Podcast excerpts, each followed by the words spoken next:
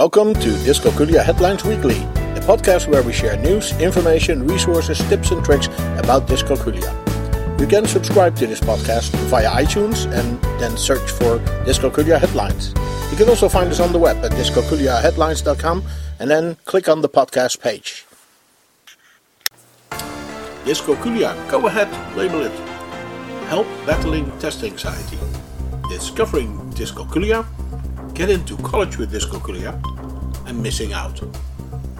This is our podcast for week 14 in 2018. We welcome Dr. Schroeder, the founder of Dyscalculia Services, to help us review the links of this week. Welcome, Dr. Schroeder. Well, thanks so much for having me. Absolutely. Well, we have wonderful, interesting links this week to look at.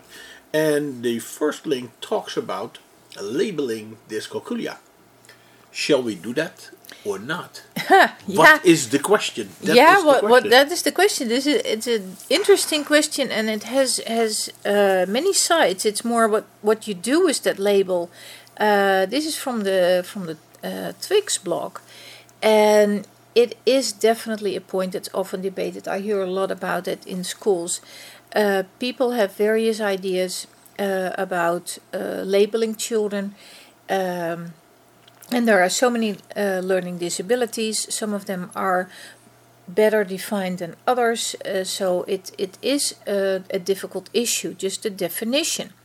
Now, the DSM um, has stopped mentioning uh, the specific uh, words dyslexia, dysgraphia, dyscalculia in their manual. And I think because they were uh, they were afraid that it would be used as a short for a treatment instead of having a psychologist or somebody who does a test look into more depth into the background, into underlying um, issues that might um, sprout up in different uh, directions. Now, Right, so that was a, a well-intended move. that was definitely there was lots of research. confusion about it. Yes, there was, and, and but it caused confusion down the line in a school district because some of them immediately say, "Oh, it doesn't exist," so we don't. And so and, and Right. let's let's not even go there. that, yeah. Well, um, also some parents don't like their uh, child to be labeled because they uh, are still stuck in the uh, old-fashioned belief that It's if you stigma. have that is a stigma that Yeah. you have um, a label for your whole life and that nothing can be done anymore and that it would be better You never get a good job. yes you- you're definitely stuck with that so that's another thing um, and that obviously trickles down in, in school districts so other uh, school districts uh, tend to have a policy that you can only have one label at a time that's that's even more mind-boggling Yeah. because Neatly organized. Yes, it neatly organized, but it is it is a well-known fact that between 40 and 60 percent of students with a uh, learning uh, difference have also an other issue or a learning difference. So that that is even even weirder. Anyway, um, in this article, um, the writer tries to explain what those various labels mean Yeah. And that is important. They're not completely uh, uh, written out uh, to a lot of details, but okay. And her best quote here is that labels do not def- define who a child is, but it can give us a better sense of what a child is living with in their educational day to day life. Now, better understanding leads us to better support, and I totally believe that. I can definitely agree with that. Labeling is only useful if it is a starting point of addressing the issues, not as a set in stone stamp. Right. Okay. Okay. Well, that sounds good. Um, now, the next label and uh, the next label that we have here, the next post is about battling test anxiety. Is that also a label? Well, it it it could be because it is very influential. This is from the advocate uh, dot .org, very good website. Um, and uh, here's here you can say this is the the famous chicken or egg problem. What came first, the anxiety, and therefore they started to fail in math, or they already failed several times in math, and that uh, started to spark the anxiety. Yeah. Well, maybe in this case, other than with the chicken and the egg, it could also be both. Right. Uh, but let's remember what we know about anxiety, which is that it takes a big toll on working memory. And working memory is essential in doing math. So, uh, anxiety is very counterproductive. We really need to keep that at bay. And it is really an issue that will throw a young life into disarray. Also, families suffer on the, under the anxiety from, from one of the, the children. One of the children has anxiety, yeah. yeah, that, that trickles down in the whole family. Dinner the night before must be hell. If Yeah. test coming up uh, the next day. Now, the, the best thing is to acknowledge that there is an issue and to work with the children to take away the pressure as much as you can. And, and the article gives a few options also to work on that.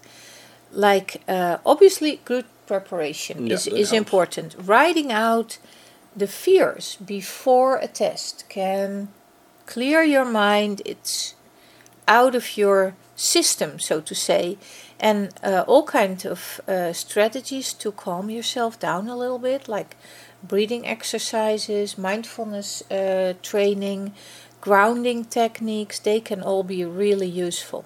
Now, most important is to recognize anxiety as a real condition and to understand that just telling that child to um, to get over it Get over it. that's not a solution. Remember that physiologically, the blood flow in the brain will actually change and will be directed away from the areas in the brain uh, that you need for higher order thinking and, and doing math, and they will also only go to the areas that have to do with fright and flight. And so that means that they even can't think Right. clearly anymore. Right. So, uh, and that that might take five or ten minutes to recuperate, but for some children, uh, it takes almost an hour. So you can lose your complete uh, math instruction hour to anxiety. Right, and, and by that time your test is over. Exactly. So it's a huge problem, and parents would do really well to, to read this article and, and try to help as best that they can. Thank you for posting that. Yeah, well, well, thank you very much for the uh, thorough explanation. The next link is about uh, uh, discovering dyscalculia. Now, it's a video, so let's listen in for a minute. and uh, they all Uh, let me see, it starts here. Hi, I'm Cheryl Jackson. Welcome to Your Voice. You've probably heard of dyslexia, a learning disability that prevents people from seeing words properly. But have you ever heard of dyscalculia? It's like dyslexia for numbers. People who have dyscalculia can't see numbers the way most of us do. They may confuse numbers or they may not understand that there are other ways to represent numbers. For example, that the number 7 could also be represented by seven dots on a page. Dyscalculia affects an estimated 5% of children, making it nearly as common as dyslexia, yet so few of us have ever heard of it. Why is this learning disability off the radar? What causes dyscalculia in children, and how do parents and educators help kids who have it? I'm joined by three people who can help us answer these questions. Here in studio is mathematician John Mighton. He's the founder of the innovative numeracy program Jump Math, which is being used in education systems around the world. He's also author of The Myth of Ability, Nurturing Mathematical Talent in Every Child, and The End of Ignorance, Multiplying Our Human Potential.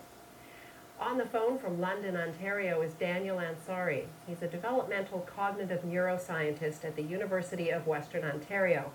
He researches dyscalculia and the brain mechanisms underlying numeracy and mathematics. And finally, joining us via webcam is Mahesh Sharma. He's the president of the Center for Teaching and Learning Maths in Framingham, Massachusetts. He was a mathematics professor for 35 years and is a leading expert on dyscalculia. He joins us today from Brookline, New Hampshire. Well, we don't have time to uh, to listen to all these uh, great thinkers, but uh, sounds like a good lineup. Uh, can can you uh, abbreviate for us what the uh, what the video says? What, Well, well, what, are, actually- what are we what are we discovering the, here? the, the funniest thing is that the presenter herself, uh, before this show, didn't know what uh, dyscalculia was, and uh, she put together a really, really interesting program. Um, you just heard the three very, very professional and knowledgeable people that uh, participate, real experts. This is uh, this is a world class. Um, presentation, and I would definitely encourage all teachers and parents um, who have uh, children who struggle in math to listen to it because uh, you will really get uh, important, in depth information uh, in a very short period here. And um, also, they suggest for children that it's really important that they own uh, their learning difference. They own the dyscalculia right. and become They're not shy familiar with it. the ins and outs. Uh, they shouldn't be shy about it. It doesn't mean that they are um, they are uh, not smart. Right. It's just how their brain That's works brain is wired. at this moment. It, that also can change over time.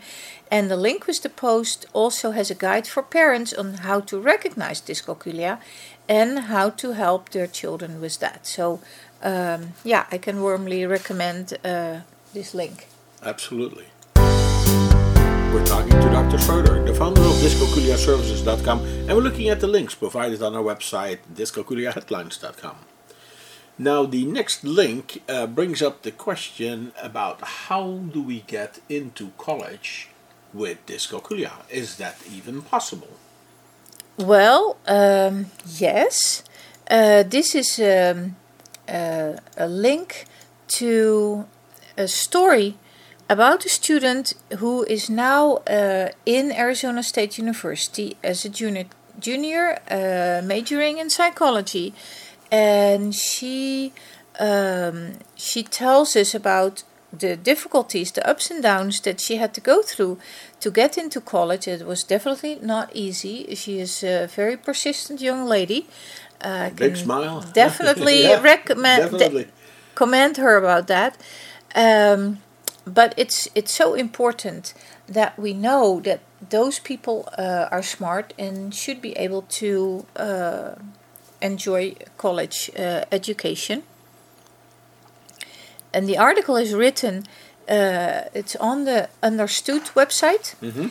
and uh, they give a lot of really useful information that can help you in the planning for transition from high school to further education. Uh, the formal process is really important. You need to know all the details, you need to be uh, familiar with the IEP uh, process and with the IDA, the Individuals with Disabilities Education Act. And the law requires the IEP team to have your child at meetings at this age where transition planning is discussed. And if they can't make it, if the student cannot be present, the team must make sure that they are aware of their preferences and interests and uh, consider that. Right. But be careful, this is a quite lengthy process, so you need to start it well in advance, at least a year before they turn 18 in most states. And uh, you need to have a lot of information on file, be on top of it, but it can be done. Now, some transition services can only be provided by uh, an outside organization and not by the school. So during that transition planning, um, the number of people involved and, and the people uh, present at that IEP meeting may be uh, larger than what you're used to. Right. And So you pull in other knowledgeable folks to help out with the exactly. Yes, Okay. that that even may be employment agency staff and, Okay. and job specialists. Yes.